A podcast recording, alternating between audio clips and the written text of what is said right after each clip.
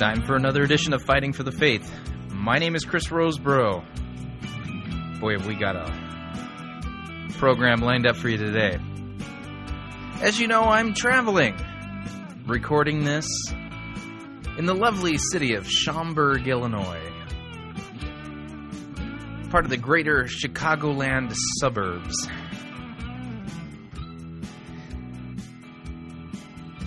I'm out here for the Reveal Now conference, otherwise known as the Seeker Sensitive Movement 2.0. Apparently, they didn't get 1.0 right because uh, they made a whole bunch of churches that were attracting a lot of people, and uh, guess what? They weren't making any disciples. yeah, but we've got big churches, and that's all that matters. Just big, big churches. Anyway, we'll talk about the Reveal Now, the Reveal Now conference later in the week. And uh, today, uh, I got lined up for you an interview I did with Doug Pagitt of the Emergent Church. Read his book. His latest book is called A Christianity Worth Believing A Hope Filled, Open Armed, Alive and Well Faith for the Left Out, Left Behind, and Let Down in Us All. A Christianity worth believing. Well, we'll leave that up to you whether or not it's worth believing his version of Christianity or not. And uh, did an interview with Doug, and uh, the interview is just about an hour long. And I thought what we would do is just get right into it. Just as a little bit of a heads up, if you were expecting that I was going to be debating the mighty Doug Pagitt, uh, then then this interview is going to uh, let you down. The purpose of this interview is not to debate Doug Pagitt. This is not a polemical interview. The, the, really the goal of this interview was to let Doug Pagitt speak for himself and to uh, help you better understand what it is that he is thinking and teaching and believing and promoting as part of one of the leaders of the emergent church movement. Doug's got his own set of opinions and reasons why he believes those opinions, and it's rooted in his experience and the one thing I like about the emergent church is that the more these guys write, the better radar fix we get on their theology and their ideas. A few years ago, uh, listening to emergent church guys and trying to figure out what it is they believed and taught was pretty much uh, similar to trying to nail jello to a wall. Well, that's those that day's past. The more the emergent guys write, the more we've realized what they think and believe and so, really, the idea here in this interview was to let Doug Pagitt speak and for me to ask follow up questions based upon my reading of his book. I hope that you enjoy it. I hope that you learn something from it. And in the days ahead, and maybe next week, depending on uh, my travel schedule and my time to really spend some time uh, digging into this, uh, we'll be doing some uh, some review and critique of the things that Doug said and uh, we'll go from there. So, with that in mind, let's dive into our interview with Doug Pagitt of the Emergent Church. Well, then let's go ahead and lead off with the first question. Um, why did you write this book, a, uh, a Christianity worth believing? What problem uh, were what problem or problems were you trying to address and solve in writing this book? Well, you know, like a lot of people who write who write books, it had uh, a couple of starts to it. So in some ways, the book that now exists uh, wasn't the one I initially set out to write. Because it got recast and reframed as the writing process went along. But um, that happened to be in three different occasions. But in all those uh, ideations of the book, I was trying to um, put forward a, uh, a hopeful and invitational um, presentation of Christianity so that people who felt that either their past experience with Christianity or the one that they had heard about um, and didn't work for them mm-hmm. um, could be explained in some ways that would make sense as to why they feel like they really want to be part of this Jesus story, but the versions of Christianity that they've heard uh, don't seem to fulfill that same yearning. So, in a lot of ways, this is an evangelistic book. It's a book for people who have struggled with faith and are, are not sure why. And so, what I tried to do in the book was use my own story to say, look, there's a lot of different ways people explain Christianity. And if you run into an explanation that doesn't work for you, it's helpful to know that that works for somebody else. And um, they're not trying to be, uh, they're not trying to, uh, to make it hard on you. They're not trying to make Christianity into something that uh, would, would be a frustration for you. they're expressing Christianity in the way that makes sense to them. Okay. And uh, so I try to do the same thing in the hopes that there were some people who would would find the explanation that I give the, uh, the invitation. Okay, so in your explanation, you talk about uh, visiting a passion play, and um, and you you were not a Christian prior to visiting this passion play, and um, and th- this was kind of a pivotal moment in your life as far as seeing the story of Jesus Christ played out in this passion play. Uh, what happened to you afterwards when you were invited backstage, and then uh, and then in meeting with uh, people who were Christians who wanted to explain the faith to you. Do you mind spending a little time talking about that experience? Oh no, I don't mind at all. I'd be glad to. Yeah, I, I, grew up in a family where we didn't have any any church experience, so I had never been to a church service before. I didn't know any of the ins and outs of Christianity. I didn't even know that Christmas and Easter had anything to do with one another. They were just they were just holidays. Um, so I had no knowledge of Christianity at all. And I was um, 16 years old, almost turning 17, when a friend of mine invited me to go with him to this passion play at a church in downtown Minneapolis.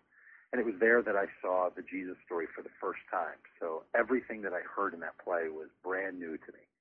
And um, and I was really taken by the story itself. I, I felt a real affinity with Jesus being one who was um, calling people to participate with God and saying to people that the kingdom of God is at hand and you can join in it. And these miracles were a sign of God's participation in the world. And then they, they, they got to the resurrection, and that was um, something that was even more stunning. Uh, I, you know, I've told the story so many times from back, you know, 25 years ago when I was 16, 17 years old. But uh, I, I remember um, uh, being so struck at the crucifixion and literally not knowing that the resurrection was coming next, right?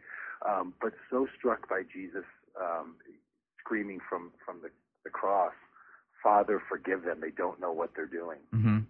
And it was so moving. And then the resurrection came, and that that really, um, I mean, was was um, was uh, life giving for me, and just yeah, I felt something inside me explode with uh, with hope and with life um, at that at that resurrection, and to know that Jesus uh, had defeated death, and that all the oppression that was against him, and all those things, and that he was victorious, and so all that kind of stuff. And so it was quite moving, and I felt my I felt something going on in, internally and then the people uh, on the stage, you know, the, the story ended and they invited someone out to the stage to give a talk. And, and a part of that was uh, the person saying, why don't you come backstage if you'd like to hear more about this story? And so I did. And it was there that I, that uh, we sat in a circle and met some really kind people who were, you know, who wanted to help us explain, uh, help us to understand more about Christianity. And the explanation that they gave was out of a booklet and they walked us through a booklet. And and I remember at the time feeling so awkward backstage. It was it was so different than, the things I had experienced so far.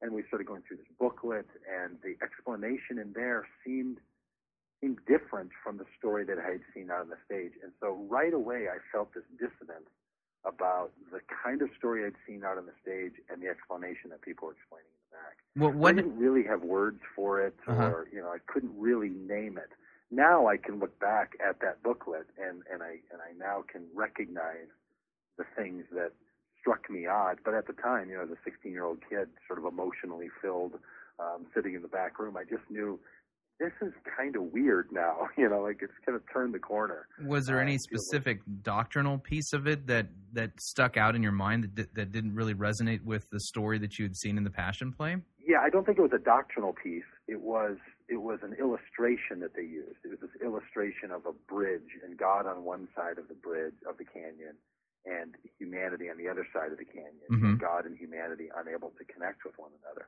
And then turn of a page, a cross was inserted into that canyon. Mm-hmm. And and I I now understand the the sort of stretch of a metaphor that they were using with that, but they weren't. It didn't sound to me, at least, and it's, sometimes it's just my memory or maybe me as a 16 year old, but they didn't talk about that illustration as if it was just a metaphor. Mm-hmm. They talked about it as if there was actually literally a canyon, and they put these verses in with it. And so it had this other notion to it that that there was this distance, this separation between God and humanity, Uh-huh. and that Jesus um, uh, made that uh, that bridge so that now God and humanity could have uh, uh, this pathway, to, which was just such a different way than to hear what Jesus was saying out on the stage, which was that the world is God's, that God's the creator of the earth, that God is the giver of life, and that God invites people to participate in what God's already doing in this world. Um, that that, that the, this this was the God of the universe, and and so the idea that you had the creator of the universe trapped on the far side of some canyon seemed like then and now still to me is such a strange way to frame the conversation. Well, I mean, obviously that that's a, uh, a, kind of a Reformation way of talking regarding man's sinfulness and um, and how our sin separates us from God. So you you would you would you read Scripture differently regarding um, the effects of our sin and, and its impact on our relationship with God. Yeah, I mean, I think I read Scripture accurately, and and I, there may be people who like that that view of of the uh, you know of of the bridge uh, or the canyon as being uh, an honest reflection of it. But I think that that kind of language is is inaccurate, and what Scripture really calls for is that people live incongruently or out of sync with God or out of rhythm with God. Uh-huh. It's not an issue of distance; it's an it's an issue of conformity. So I think for someone to use an illustration of distance might be a culturally appropriate explanation for mm-hmm. certain people in certain settings, but it's not a very accurate way to describe the ramifications of sin in someone's life. It doesn't put, create distance. It creates conflict. Okay. It creates angst. And so if someone finds, and this is you know what I, try to do with the book, if someone finds the distance as being a good metaphor for that, great. Use use a canyon all you want. I don't find it to be very helpful. In fact, I think it gets in the way. Mm-hmm. But that's okay. You know, people can use uh, that, that. That's why the the English language and the human human construct of language is so great that we can keep going if someone finds one explanation to not be as useful. Okay. Um, there's, there's no reason to get pinned in on one. Now I know there's some people in certain traditions who only who who want only a certain set of language to be used. Um, and you know, I think uh, I think they find themselves in, in difficulty if they run into to people who who don't accept those uh, those that, that, that pre-established set of, of concepts. Okay, so uh, you've already established in in our conversation that you believe that you read scripture accurately. So then you you believe it's possible to read scripture inaccurately. Oh, for sure. Yeah, yeah. Okay. So, um, so from the Passion play that you saw God played out, you know, the the Jesus story played out in the Passion play, to you being, it sounds like you were given like the Four Spiritual Laws tract. I, am trying to do this from memory. No, I wasn't. I was given the. I think it was the the, uh, the Steps to Peace with God tract. Okay, I know what you're talking about. I've I've seen these in my Christian journey, so to speak. And then from yeah. there, you had you, you had some friends who took you to a was it a Burger King? Yeah, I have. Uh, I had two. Uh, I had uh, the friend that I went to the Passion Play with had had connected with some uh, people from a, a, a parachurch ministry that worked with high school students. And so a week and a half later or so, we got together and they they helped to explain more about Christianity to me at that time. Okay. Um, and and so th- th- there I was met with.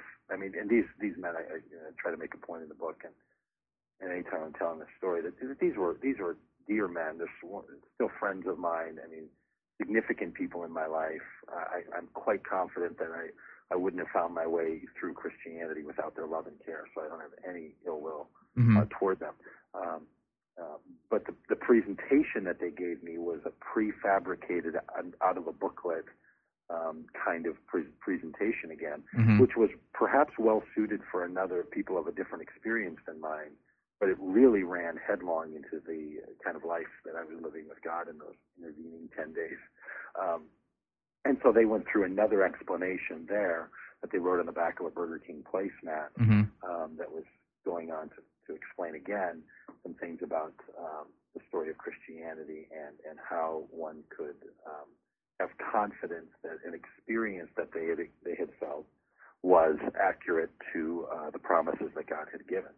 So so they they they used a, a, another illustration this time, not a not a, a canyon, but a, a train mm-hmm. that had three cars to it, and the train, uh, the three cars represented the facts of Christianity, which is the, the engine, the coal car, which is faith in those facts, and then the third car was a caboose, and that were the feelings and experiences. And they they mentioned that the train was designed to run just fine on the faith and the facts and didn't need the experiences. Now, I think what they were trying to get at was don't don't don't worry if a week from now or a day from now that that emotional high you were feeling goes away. The promises of God are still faithful. Mm-hmm. Um, but that's not what they said, and um, and it's not the impression that it was given. Rather, the impression was that Christianity is uh, well enough understood as being about faith and facts and not about the lived experience, which is which is such a strange way to speak of it. Because how could you have faith and facts without a lived experience in the first place? Like, like the problem was the idea that you would break faith, facts, and experiences into three separate uh, three separate entities. So, Mhm. um, so anyway, that that was, and I write about that in the book, try, trying again to to show that uh, it's very possible to have an explanation of Christianity that causes one to struggle without actually giving up their faith. So this particular illustration, rather than making things better for you, made Christianity more difficult for you. Yes, it, it, it, it caused me to doubt my experience and my understanding. It, it, it, it destabilized me in, in one of those ways that was um, uh, you know, not, not pleasant or, or sort of unsolvable. Uh huh. Because I, I look, you you actually reproduce the uh, the offending pa- uh, placemat in your book. Yeah, I mean, I still have the original copy of that placemat. Right. It, it looks like they photocopied it and put it into your book here.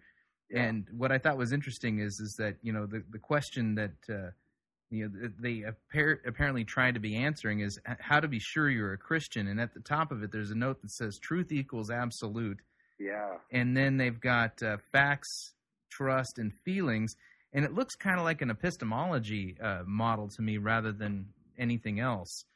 Yeah, very much. Well, I mean, I, I came to recognize that more when I went to college and started studying um, issues of argument and rhetoric and epistemology and so on. I started to understand, boy, here's where the indoctrination for me in a certain way of understanding truth and putting together a certain hermeneutic of understanding and then an epistemology Mhm. um, was was was taking place at the time. Sitting in that Burger King, talking to these guys who you know were going to become significant contributors to my to my life. Um, I wasn't thinking like they're indoct you know, you know they're they're they're indoctrinating me into a particular epistemology. But when I when I looked back on it, and I carried it in my wallet for probably ten years or more wow. without having looked at it, and then I opened it up and looked at it after I had done uh, a lot more reflecting on how it is that we believe and why we believe and so on Mhm. Um, I looked at it and, and I remember saying to somebody who was with me at the time, looking at this is I, I feel like those tobacco uh, those tobacco lawyers who were fighting against the tobacco uh, uh, industry when they found the, the, the memo that said that the tobacco industry knew that it caused cancer. You know, Oh wow. it, it was like I had the smoking gun. Like I knew people. I, I could have sworn that somebody told me once that truth equals absolute. I knew they did, and here it is, right here. Here's the proof. You know, truth was reduced down into a particular hermeneutical argument, as opposed to being, you know, the the big beautiful life of God that uh, that trumps everything. It was reduced down into a particular uh, uh, uh, philosophical argument. So, so it felt it felt sort of uh, like wow. I you know, had no idea there was so much loaded in that in that thing. So you think that particular epistemology is fraught with problems? Then I mean, I, I, Yeah, I think I, I think that that when someone, yeah, I mean, I, think there are a number of things going on there, but but I think the idea that that you equate truth with absolute Mhm. is to minimize truth. Okay, so Or else we would just use the word absolute, right? So, Right. so truth has to have a meaning. It doesn't just equal, right? It's not a synonym. Absolute is not a synonym, and that's what they said there is that it was. Mhm. And this is the kind of thing that goes on and on. And I have people uh, pestering at me, bickering at me all the time about um, wanting to know what I think about absolutes and really not wanting to care much about what I think about truth. Mhm. Almost as if they believe the same thing that truth is this is an is absolute. Like they're they're synonyms to one another. Let- people let- speak about them as if they are. get, and help me uh, get where the boundaries are here. Um, you know, for instance, you know, I'm looking at the train analogy here: facts, faith, and feelings. And you know, let's let's take it down to uh, you know a grade school analogy here. Um, it doesn't matter if I feel that two plus two equals ninety seven. Um, isn't it absolutely true that it equals four? Well, yeah, it's it's true that it equals four. Yes, inside of you know, with if if math rules have any meaning, Uh huh. then yes, it equals four. Right. Of, of course, but but that's contingent. It's not absolutely true. I mean, it's just it's impro- It's probably improper grammar, Okay. but it might even be something more. It's like when I get on an airplane and the and the flight attendant says, um, "Everybody, we need you to put one bag underneath your seat in front of you and one in the overhead carrier because we have a very full flight." You must fly Southwest.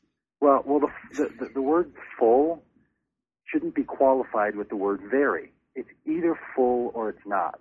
Now, I get the point that she's making. She's she's um, she's accentuating the idea that it really, really is full. hmm But that's just that's a colloquialism. That's not actually a statement of reality. Very full. So you're using some pretty pretty tight theological, not theological, but uh, epistemological precision here in the language. You you you know, in you don't think Yeah. modifiers like absolute or what was uh, Francis Schaeffer's truly true. You know, yeah, true truth or something. true Yeah, truth. That, that those those are not those are not uh, helpful in in. No, they're quite they're quite helpful, but they're helpful as rhetoric. uh huh. They're, they're, they're helpful to make a point. They're, they're they're they're they're helpful as flavor.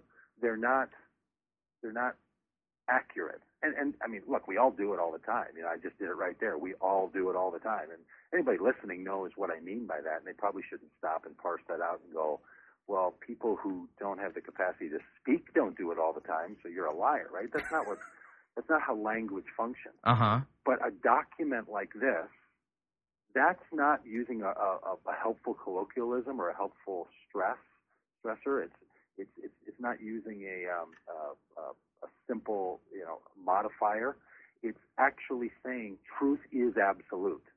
Now, now that they're doing something there, and I, I haven't you know I didn't spend a lot of time in this chapter or anywhere else around that issue. hmm I just know that that is a really big deal for a lot of people. And they, if someone then says, look, in philosophical terms, absolutes are an improper description because you don't use them when you're talking about philosophy. It, Mhm. it functions differently. It becomes a technical term right? And when you start using a, a technical term in non-technical ways, there's nothing wrong with that unless you're trying to make a technical point. So, so I, I don't know that that's what these guys were particularly doing. I think rather what they were trying to do is trying to help me understand that, look, the promise God made, God's going to be faithful to His promise. Mhm. Now, here's what I would have loved to have seen written on the top of the page: was God's going to fulfill the promise that, that God that He made. God's going to come through. God's not a liar. I'm all for that. Right? Okay. That's not what this says. Now, to some people, this is shorthand for that. So they look at it and they go, "Oh, I got you. It's shorthand. Truth equals absolute is shorthand for God's not a liar. You can trust God." hmm But for other people, it's not shorthand. Right? It's saying something else.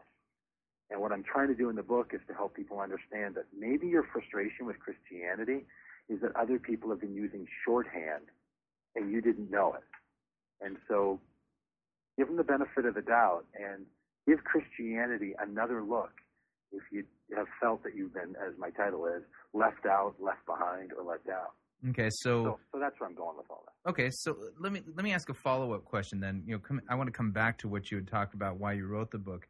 You know, One of the phrases I hear you and Tony Jones and McLaren talk about is finding that you know where God is acting in the world and getting getting behind it or getting involved. How do you know when God is acting in the world?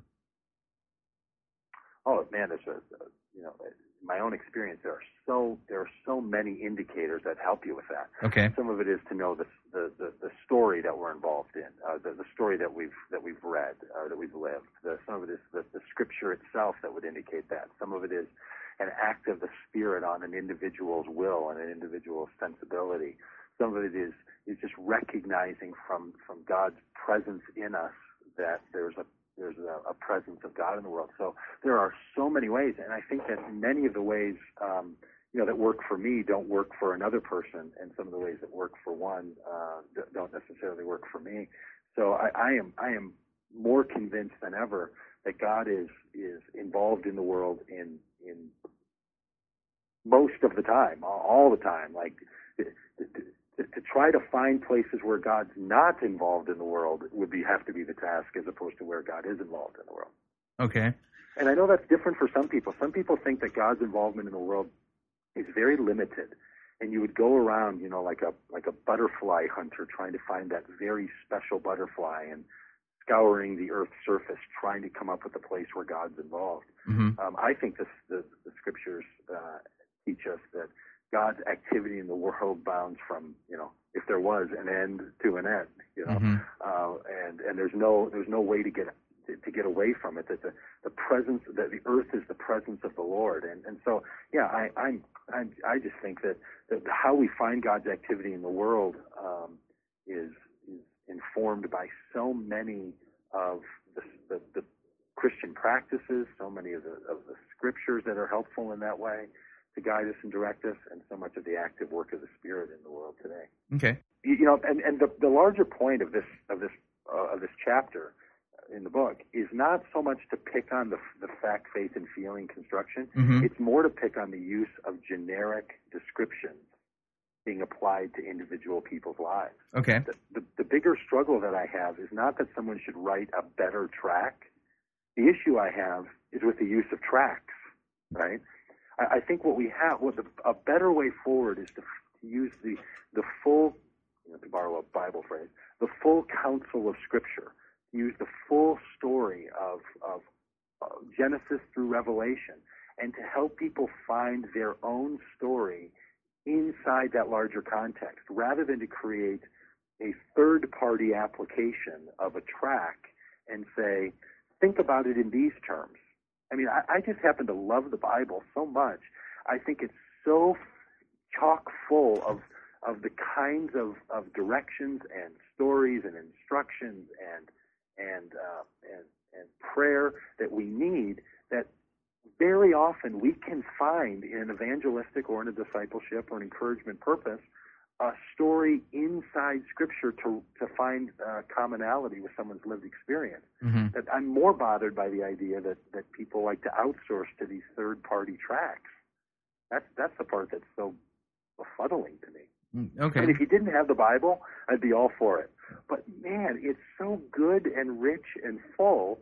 Um, I mean, it just seems like that would that should be the comparisons that we're making for people, not into these abstract uses of philosophical terms or trains or canyons. I mean, um, What do you think of the Apostles' Creed or the Nicene Creed?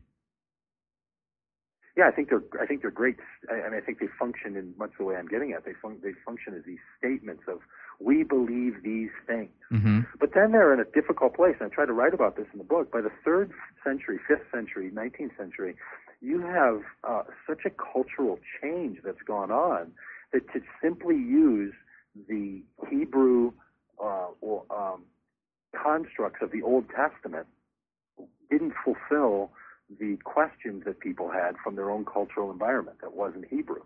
Um, so you're, whenever someone is explaining the Bible, Mm-hmm. or explaining anything, you're doing cultural translation.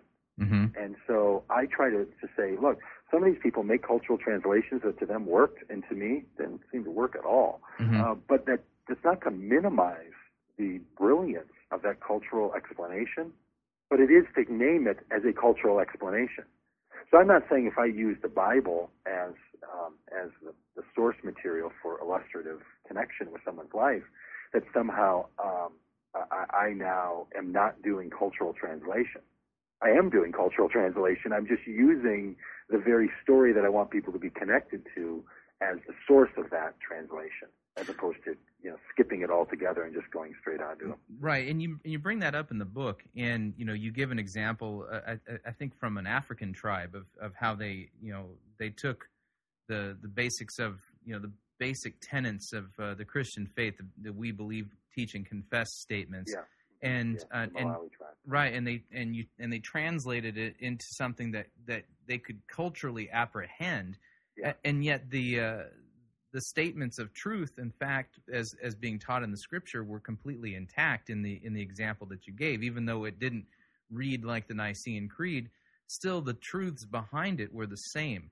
So, um, I mean, I thought that was a very great example. So, my question is, you know, going back to the metaphor, metaphor, um, you know, you you have an issue with things being distilled down, and and you like the full narrative, and yet you sang the praises of a of a culturally adapted creed. And so I'm trying to figure out where's the boundaries here. What what exactly uh, am I to understand that you're suggesting could be done better for Christianity when you're singing the praises of a creed, which distills things down to pretty concise statements? Oh yeah, yeah, and and that's a, that's a really insightful question. That's that's, that's a good one. Um, because I, I'm not trying to say that the creeds distill things down. In fact, I don't think they do. Okay. I think the function of a creed was to open things up. If you look at the history of why creeds are, were utilized, it was because there was division within the church. And the function of the creed was to say, we have a lot of things we disagree about, but we all hold together to these things. So it was an act of commonality, not an act of distilling down. So it was saying, of all the things we have, we held these in common. It was an act of commonality, not an act of distilling them down. And so that's why I think the creeds function differently, I would say, than a modern day statement of faith. A modern day statement of faith is trying to say, we believe these things as in contrast to that guy over there who believes that thing. But a creed was trying to say, there's a lot of disagreement about these things. But here's what we know we do hold to and it was never meant to be the end of the conversation. Mm-hmm. It was meant to be a coming together so the conversation could continue. Well, let me ask you this: If I'm an Arian and back in the fourth century, and the Nicene yeah. Creed is, is published, and I still believe that Jesus isn't God, isn't you know God, but I believe that He's a godlike being. It just sounds like I've been excluded from the Christian community. What am I to do? What am I to make of that creed? Well, it's a bit of a hypothetical for both of us, I guess. I guess it depends on what kind of an Arian you are, right? Um, but the, the the function of it then was to, to try to include all who could possibly be included in in the faith. It wasn't meant to say we want those guys out. Now, I think guys like Augustine did that. I think that there are certain writers and there are certain theologians who did it, but the function of the creeds themselves were not to do that. And I think that people took those creeds and then used them in ways that they shouldn't have, but that wasn't the function of the creed. So this is where it's a little hard to say how did people of certain traditions use those creeds differs from the functionality of the creed. All right, we're going to take a break here, pause the interview. If you would like to email me regarding your thoughts and ideas about what you've hear, heard today in today's interview with Doug Pagitt, you can do so by emailing me at talkback at fightingforthefaith.com that's talkback at fightingforthefaith.com, and we'll be right back.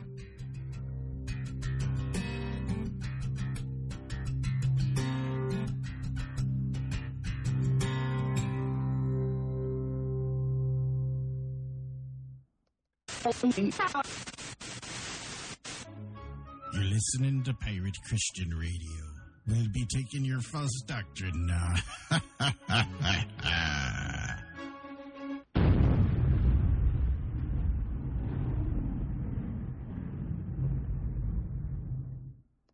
Hi, I'm Patrick Kyle, a founding partner of New Reformation Press.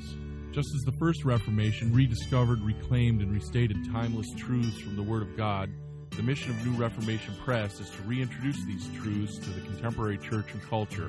All of our resources are handpicked to ensure that you have the best available biblical and doctrinal materials at your fingertips to help you grasp the treasures of the Reformation and deepen your own understanding of Christ and His work on your behalf.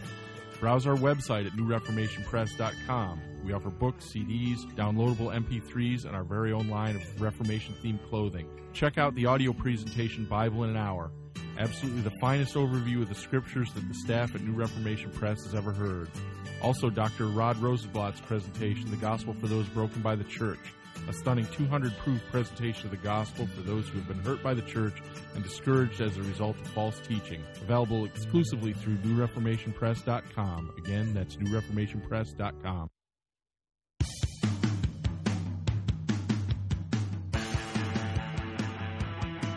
All right, you're listening to Fighting for the Faith. My name is Chris Rosebrough, and we're in the middle of uh, an interview that I did yesterday with Doug Pagitt, Pastor Doug Pagitt of Solomon's Porch. Doug Pagitt of the Emergent Church Movement, author of the book A Christianity Worth Believing. So far, have you heard a Christianity that's uh, worth believing? Has what you heard been true biblically? That's for you to decide. So today I'm not giving much commentary. I really want to get this out to y'all and uh, would love to hear back your thoughts on what you've heard Doug Pagitt say. And uh, you can do so by emailing me at talkback at fightingforthefaith.com. That's talkback at fightingforthefaith.com. And without any further ado, we're going to dive right back into our interview with uh, Doug Pagitt of the Emergent Church. Mm-hmm. But again, that's uh, that's not the argument that I was trying to make in the book. Okay. The argument I'm trying to make in the book is, hey, um, uh, recognize that you know if your grandma or your friend or your pastor at your church was really uh, pushing a particular view on you, that's that's their prerogative to do. Don't give up on the faith because of it. Okay. You had said that uh, if you wouldn't have had a problem if at the top of it, rather than saying truth is absolute, if it had said something to the effect of, you know, God is going to keep His promises. Yeah. What do you believe to be the promises of God? You know, well, I didn't exactly say I wouldn't have had a problem with it. I said it would have been better to me that way. Okay, um, well, I probably still would have struggled with the whole, you know, train business. Okay. Um, so what are the, what are those promises that you, you, you would have struggled less with? Well, well, they're they're. I mean, there's a Bible full of them. Uh huh. Um, what do you consider so, to be the primary and, and central promises of Scripture? I don't do that with promises. See, see, and this may be a different epistemological approach that we take. I, I don't think when you take truth, you say, well, here's the primary one and here's the secondary one. Mm-hmm. I don't think there's anything secondary about a promise of God. So, so they all count, and that's that's maybe that's what you're hearing when you said you heard things from people like me and Brian and Tony and others. Um, when we're talking about the narrative, it's just what's being left out. You know, I, I try to push that in the chapter on the Bible, right? Um, to try to say, you know, look, if you if you memorize 300 Bible verses like I did, you know, good for me and good for you, but it's 1% of the verses in the Bible. There's 99% that you haven't memorized. And I think that's really important. I don't, I don't feel very comfortable with this idea that there are some promises of God that are, that are central and other ones that are tangential. I mean, if, if I heard someone saying that, uh, the first thing that would pop to my head is, well, who are you to decide which ones are primary and which ones are tangential? Mm-hmm. So I, the, the, question itself sort of begins with a level of comfort that that I don't I don't possess. Okay, that's fair enough. Um, let me let me circle back then. Um, you know, coming back to like uh, Paul's writing uh, his epistle to the uh, Corinthians, First Corinthians, he says that he chose to know nothing among them except for Christ and Him crucified. Mm-hmm. And then in chapter fifteen, he reminds them of the gospel that he preached. Mm-hmm. Um, how how do you define the gospel? It's good news, but I mean, what's it's what's the bad news? What's the good news? I mean, how did the what's the interplay between them, and why is you know if the gospel is a, a message that's important enough to be uh, passed along in the Christian tradition, and Paul even in Galatians says if somebody preaches a different gospel, let him be anathema. Yeah, and, you know, th- th- it seems to me that there there's a certain level of importance regarding. Right. Uh, well, and that's what I try to do in the whole book, right? Is I try to explain this is what the gospel is. Okay. right. That, but the idea that somehow that's a statement.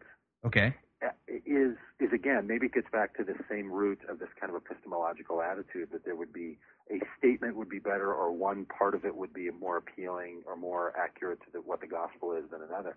I just don't think we should be competing one part of the of the gospel story against another part. So the gospel story is is creation and regeneration and fulfillment and reconciliation and healing and beauty. It's all of these things. The, the, the, gospel of God is, is Jesus. The gospel of God is the life of, of people who live that gospel afterward. And there are going to be a whole series of statements that are going to that are going to make that up.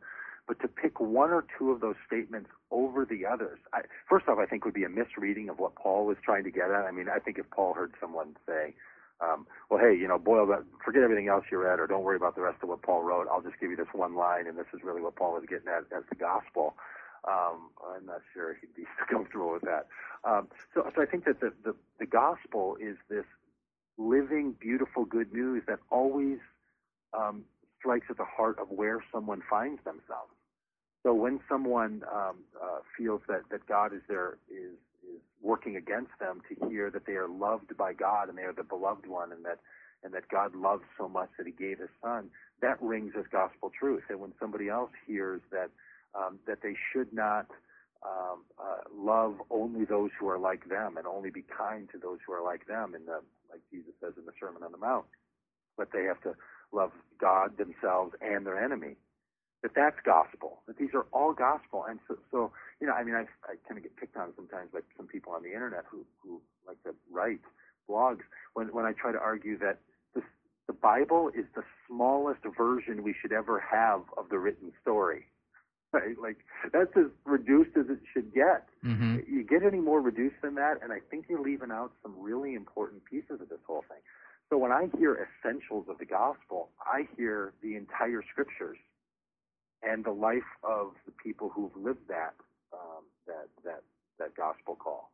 So for me, the gospel is scriptures in Jesus and the Spirit active and working today in God's uh, reconciliation and, and healing and blessing of the world. That's gospel. Okay. Fair enough. Um, one of the things I found myself resonating with um, in your book was your critique on how people use the Bible. And particularly, you'd already talked about this in our interview here, but I, I want to flesh this out a little bit of how people will take, you know, get a little box of 300 Bible verses, you know, put them on their mirror while they're shaving and, and, and memorize verses completely out of context. Yeah. Um, uh, I thought that what you had to say there was actually very helpful and useful, and actually resonated with me because it's one of my pet peeves when uh, people quote to me Bible verses out of context. It's like, Right. do you even know what that says? You were to put it back into the narrative, Right. and so um, I thought that that was a, a very, a very helpful uh, piece of it, and so I would actually agree with what you had to say there. But uh, one of the things you took issue with, though, is, is that you said that uh, you don't like it when people use the Bible as a weapon. Can you Yeah. explain what you mean by that? Yeah, well, um, there's you know there's this one passage where Paul's describing the, the, the Christian engagement with the with the Spirit, and he, and he uses a phrase that the, that you're to guard yourself with the helmet of salvation, the breastplate of righteousness, the shield of faith, and the, and the shoes of peace. Um, I think I'm missing one in there, and the sword of the Spirit. Uh huh. Um, and so people then have taken that, and then it says the sword of the spirit, comma, which is which is the word of God, and that. Um, so then people take that to mean the words of God, which is a little pet peeve of mine. But anyway, um, to, to, to take it to mean the Bible, and then they use the Bible, they would say, as something to uh, be an offensive weapon to uh, attack other people and to try to um, devour. Um, and you know, it also gets partnered with with the other the other passage where where Paul says um, to Timothy, um, the, the the word of God is living and active and sharper than a two edged sword and is able to separate you know uh, that which can't be separated. Mm-hmm. Um, so it, it's you know it's sharp like that. But again, that's that's and then it gets taken into our day, and people end up saying, well, if you're offended by the Bible, okay, you know, and I should pull this out and I'll use it like this weapon, and and you put that together with people with a quick wit and a sharp tongue, and all of a sudden you have people using the Bible in ways to bring about um, uh, frustration and disagreement Mhm. and gossip and slander in ways that uh, I think work so counter to work against so much of what um, what the, the function of, of the Bible is, which is to help people to live a godly life and to help them know how they can function in their life so that they can participate in God's uh, hopes, dreams, and, and imagination for the world. Okay, so um, let me ask you. I, I want to find find exactly where you're talking about here. I mean, I, I think we can all think of examples of people that we know, and I can even talk talk about times when I've done it myself. Um, sharp tongue, sharp wit, bad mood, bad combo. If uh, somebody disagrees with uh, the theology with theology that I understand, but is there is there a, um, a proper use of Scripture to correct theological and doctrinal error? Oh yeah, yeah. yeah Okay. its prime function is for correction, teaching, and training in righteousness. Yeah, for sure. Okay. for sure. Uh, So what, But- when you're talking about it being used as a weapon, you're not talking about somebody who carefully says, you know, I understand that you think that God is a toasted cheese sandwich deity who lives just beyond the rings of Saturn, but the Bible doesn't say that. Let me show you what Scripture does tell us about God. Yeah, I, yeah. I, I mean, I guess that would work for somebody. I, I just, I mean, all the people who I know who believe things that are so, you know, so, so much in the camp that you described, the you know, toasted cheese sandwich outside the, the rings of Saturn, um, tend not to give the Bible very much credence in the first place, Mm-hmm. which is part of the point I try to make in that chapter, which is, look, people believe the Bible because they believe that it's from God. So they're really giving authority to God, which is the right thing. I just don't know anybody who who would, in their right mind, say, "Well, I don't really have much thought about your God, but your Bible, boy, I'm really going to listen to that thing." um, it would just be that's, it would be so bizarre and, and, and counter to the counter to the Scripture itself. And you know, it's um, I mean, we're not supposed to worship the Bible, and uh, you know, I have some friends who say that people they hang around with talk about a, a Trinity as the Father, Son, and Holy Scriptures. Uh-huh. Um, and I'm not sure that's that's the best way to take it. So, so I don't even know that you that, that using the Bible in that kind of way, like to teach someone that they're wrong about something, if they don't already give authority to the Bible, Uh-huh. I can't imagine that working very well. Well, what about our prosperity uh, friends? You know, the, on on you know, Oh, that's a different story because they give authority to the Bible. yeah, they give authority to the Bible, and yet they've they've turned the scriptures into some kind of a. You just got to understand the proper principles, apply them to your life, claim the right things, and and you'll have health and prosperity. I mean, Yeah. You, you you think that's a, a misuse of God's word? Oh yeah, yeah, I do. But you know, but but you know, I want to just pick on them, right? I mean, I, I think anybody who I, I use misuse of God's word in a fairly generous way, meaning if someone interprets it wrongly or expresses it wrongly or or or um, uh, puts an accent on a place where the accent wasn't meant to be, Mm-hmm. that they've used it in a way that it wasn't intended to be used, for sure. So that's a misuse. Okay. Um, but the greater reason that people do that is because they have a cultural, a culturally created understanding of what God's all about, Uh huh. and then they're using the Bible to reinforce that. I, I And think that- in and that's the struggle we all have. Right, and I We think in the case of the prosperity gospel, I think you you probably you got the right order there. I, I see the prosperity gospel as as a very uniquely American phenomenon, as at least in its creation. It it it, it addresses American uh, capitalistic uh, issues and desires pretty pretty straightforwardly. Yeah, yeah, maybe. I mean, I, my experience with, with prosperity theology has been far more in developing countries than in the United States. Uh-huh. Because I don't spend a lot of time with the United States, but it's quite powerful and the and the most prevalent expression of Christianity in Africa Mm-hmm. and Central America. So I don't know that it's distinctly that. But but but I what I'm try what I try to point out regularly when I can is oh, okay, look, yeah, in Pentecostalism, especially prosperity theology, Pentecostalism, it's easy to trace that back to its cultural roots, and you can see where it comes from, and you can you can put the pieces back together, you know. But you can also do that with Reformed theology. Like, I, look, God, God bless the Reformers, and I'm not trying to take a thing away from the great contribution they've made to faith, but their organization of understanding Scripture came out of a cultural understanding of the world that they brought to the Scriptures, not that they got from it. So when, as soon as one group says, "Well, those guys over there," you know, do a John McCain, that guy over there, Mhm. what he's doing is he's starting with his culture, but what I'm doing is I'm starting with Scripture. That's first off, it's rude. Secondly, it's so inaccurate. It's not true either. We all start with a set of presuppositions, and what we ought to do is say we start with a set of presuppositions, and the larger community of faith, both those the people that we see from other traditions and the Scripture, should teach us and correct us when we have gotten it wrong because of the presuppositions we brought to it. And anybody, in my, in my view, anybody who thinks that they're beyond that, that they're culturally neutral when it comes to reading the Bible, I think that's the real fatal flaw because they're not. Okay, And all the rest of us know that they're not. right. Let me let me. So when they talk like they are, whether they be the Reformers or the Orthodox or the Hasidic Jews or the Pentecostals or emergent types or you know independent fundamentalist Baptist whatever, I, when people say I'm neutral, it's just the Bible, not me.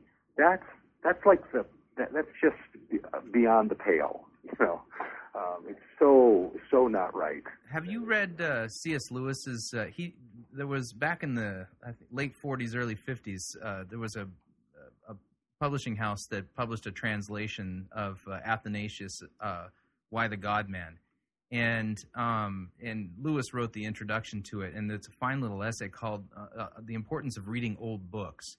Oh, And, and uh, Lewis basically uses this analogy and this metaphor. He says that um, fish cannot see the water that they're swimming in. Right. And so what happens is is that each century, each generation has its own set of of things that it can't see because they're just assumed questions. Um, you know, it, it's it's like furniture in your house. You you don't see it because it's there the whole time, but the furniture Yeah. moves from century to century to century. And so he makes a very strong case, i- you know, in that little essay on the importance of reading old books because the questions in the third century are different than the questions in the second century, the 19th century, the 20th century, and even at the time of the reformers. I don't, you know, personally, I, I don't have a problem with saying, yeah, there's definitely cultural influences that are going to affect the lenses that I that I wear when I'm reading the Bible. And one of the ways in overcoming that is by looking at the uh, the the Christian writings in history through the millennia instead of just the latest books that have come out, because those are going to all have the same set of assumptions that I have right now. hmm And so, I, you know, I, I think that it's, I think you're right in the sense of saying that yes, there's cultural influence. The question I would have is, is that okay? Let's go back to the reformers. There's definitely cultural influence that plays in their biblical interpretation. The question I have is, has that that cultural influence distorted their reading of Scripture so that they're not conveying its meaning accurately? And can you give an example? Yeah, I think sometimes it is. Yeah, for sure.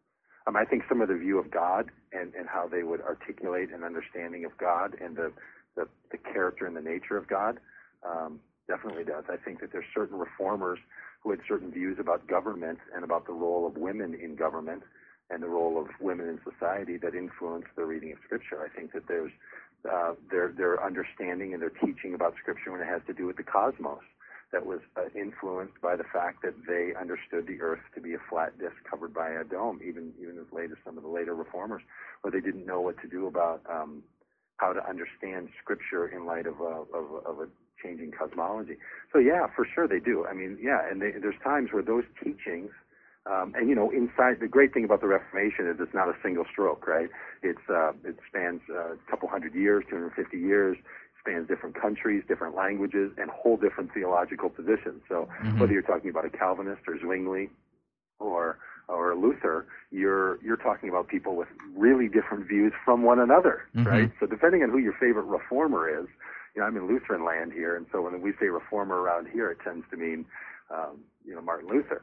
Uh, well, Martin Luther had some views on things that I think were quite distorted for sure, and I think John Calvin had some views on things, and and you know Doug Pagitt has some views on things that are quite distorted. So I'm hoping that the community of faith stays alive long enough to root those out of the system because I wasn't able to see them for myself. That's not a fatal flaw to the other good things that I have to say, Mhm. and the, and also to the other good things reformers had to say. It ought not be seen as a fatal flaw. Okay. All right. This will be our last question because I, I got to watch my time and yours here. Uh, there's a Yeah, little. because I'm paying for the call. I can't believe I talked you into coming on my show and paying for the call. You know, I, I Well, of course I'd come on your show, but but I, you know I'm, I'm I'm recording this myself, and I'd love to be able to use it on my own little podcast oh, if you don't mind. I'd be happy to send you a clean MP3 so that you can uh, use it cleanly if you'd like. Um, here's uh, here's my next question then for you. Um, there's been a you've obviously the emergent church is uh, you know there's a lot of discussion and debate and uh, going on about the emergent church and pyromaniacs. Uh, you know they they have what they call the Poe motivational posters and they recently did one of you and it had to do with uh, Platonic thinking and the claim is is that uh, whenever somebody disagrees with you, you call them platonic, but you're not sure what that means. But That'd be a good one, wouldn't it? Yeah. Hey, what kind of question is that? Are you some kind of Platonist? some kind of Yeah. I, what's funny is I've heard you use it, but uh, it wasn't until I read your book that I really began to understand where what direction you're trying to come from there. And uh, according to you in your book, there's this there's this dualistic way of thinking that has crept into into Christianity, according to you, that came about as a result when Christianity goes from being a, a, a something that's primarily of a Hebrew tradition in and is adopted and sucked up into Greek culture. Can you explain that? Yeah, and that's a you know, and, and that's a good point. It's a little inaccurate in my book. I mean, the, the the difficulty of a populist book like this is that I have to take some broad sweep sometimes. Um, Judaism had felt some deep uh, effects of, of Platonic thought itself. In fact, um, many would argue that the Sadducees were were were influenced greatly by Platonic thought in, in the first century of Jesus. But what I what I was trying to argue was that uh, the, the Jesus narrative that we read is deeply rooted in an Old Testament vision and in an Isaiah the prophet. You know, like Jesus functions in this Isaiah the prophet like role. So he quotes Isaiah a lot. He opens the scroll the way Luke tells it in the synagogue and finds the part where it says in Isaiah. Um, the spirit of the sovereign Lord is upon me to proclaim good news to the poor. And so he's taking on an Isaiah like like um, uh, mantle, and so it's functioning that way inside of Jewish community. And within a few hundred years, there's a different set of questions being faced by Christian people. Mm-hmm. In that, in the early centuries, the question was, what's God's participation in the world for for Jesus? To Greek thinking people, and I, I go sort of broad, and I, I guarantee you I've gotten emails from people who are Greeks, and they tell me that's not just Greeks. like, okay, so I get, but in the broad sense of things, Gentiles use Paul's kind of language. The Greeks and the and the Hebrews, the, Mhm. the Gentiles, had a different cultural orientation around um, uh, the, the, the, the functionality of human beings and God. And so I try to argue that some of the reason why we've ended up with a kind of Christianity that ends up being um, dualistic, meaning separating spirit from body to such a degree that we have in Christianity today, can be taken back to when Christianity made a move to not only make sense to the Hebrews, but to also make sense to the Gentiles and the Greeks. Okay. And the Gentiles and the Greeks had a very complicated set of issues. I, in the book, sort of grab all those together into one little bag and call it Greek thought and, you know, stick a couple of names in the telling of this story so people would, you know, click into somewhere in their, in their, you know, maybe in the World Civ, Civ class Mhm. and could sort of recall some of this. So it's accurate, but it's not meant to be a precise reading of the distinction between Aristotelian dualism and Platonic dualism. Okay. Like, So I'm not doing that. Now, there's some people, those pyromaniac kids over there, they're just big into that because they're proud to be Platonists, you know, and they're pl- proud to be Arist- Aristotelian. And, you know, I'm like, good for you. But your version, it doesn't work for most people in the world. okay. Your, your version, it's the problem to many of us, not the help. So, so we kind of bicker back and forth, and they must have a lot of time on their hands because they make little posters. I, But anyway, that's that's that's where I was going okay. I, I I get it. So um the so basically you make the claim that this this sharp dualism that exists is this idea that the matter and the flesh is somehow evil and bad and the spirit is good, which you identify as a Gnostic notion, not a Christian notion. Yes. Okay. So, uh, and you believe that this dualistic thinking it still permeates uh, the church and, and the Christian community, and uh, and so whenever, whenever you call somebody a Platonist, you're trying to point out the fact that they're engaging in some kind of a of a dualism that uh, that isn't really necessarily biblical. Yes. Well, but I, you know, honest to goodness, I don't know that I've ever called somebody a Platonist. I had one conversation with a guy named Todd Friel where he was trying to ask me about heaven as a place. Uh huh. And I said, Todd, it sounds to me like you're using whole categories that aren't of interest to me. You're using categories of heaven as a place rather than a reality, and I just don't. uh, That's that that comes from a particular Greek orientation that there is a location, and this gets complicated. But he brought up complicated issues, right? Mhm. And so it, it's it to most people's minds, you know, grandma went to a place, but then they you ask them for a minute, what kind of place does a soul go to? Mhm. You know, like is there a boundary to it? Is there a wall? And you know, and see, people know that that's not how it how it really goes. They just use that as the, the quick and the shorthand. Mhm. And then some people actually believe that. They actually believe that the soul will be will be separated from the body and will live on in a soul existence. And I think that that's as close to Platonic dualism as you get. And I think guys like Todd hold to that. And Mhm. it's shocking to me because we are resurrection people. What we hold to is the resurrection of the body, not the not the de- departure of the soul from the body. Well, let and me. I know that you know that all of a sudden you know like these people all think that people like me don't care about the Bible. You know, Uh huh. I, I do care about the Bible, and what I'm going to continue to proclaim is the resurrection, not the separation of the soul, which will then will be freed from its chains of this, you know, mortal body. Now the problem is that in certain parts of the Bible, you hear that very kind of language. Mm-hmm. right? I mean, anybody who's studied the writings of Paul knows that Paul bounced back and forth and somehow in his head held these two things together in a way that, you know, uh, I haven't been able to wrap, wrap my head around. So, and I don't think he's expecting me to. I think he's, you know, he, he wasn't thinking about me in the, in the, uh, Well, I mean, definitely the Bible's not about you, Doug. So. the Bible's what? it's not about you. Yeah, right. Um, well, Paul did, did say, you know, I, my question is, do you believe in an intermediate state? You know, Paul said to be absent from the bodies to be present with the Lord. Yeah. I mean, uh, uh, but I think what Paul's getting at there, I think Paul would also say to be in the bodies to be present with the Lord. hmm So I don't think he's saying that in the body you're not present with the Lord. After the body, you are present with the Lord. No, I- think I- what he's trying to say is it doesn't matter if you're in the body or out of the body. I think his argument there is to say all these questions that we all have about how all this stuff works. Here's what we know: you're going to be present with God. That, that, that's the good news, right? He's not trying to sit, make some statement about the the ordering of of intermittent afterlife stages. Mhm. It just holy moly! If that's what he's getting at in the middle of writing, the, you know, this this epistle, this this encouragement, this blessing to these people, and, and that's what he's getting at. Is he really now he wants to pause for a minute and make a statement about the the nature of cosmology as it relates to the human soul? No, no he's not.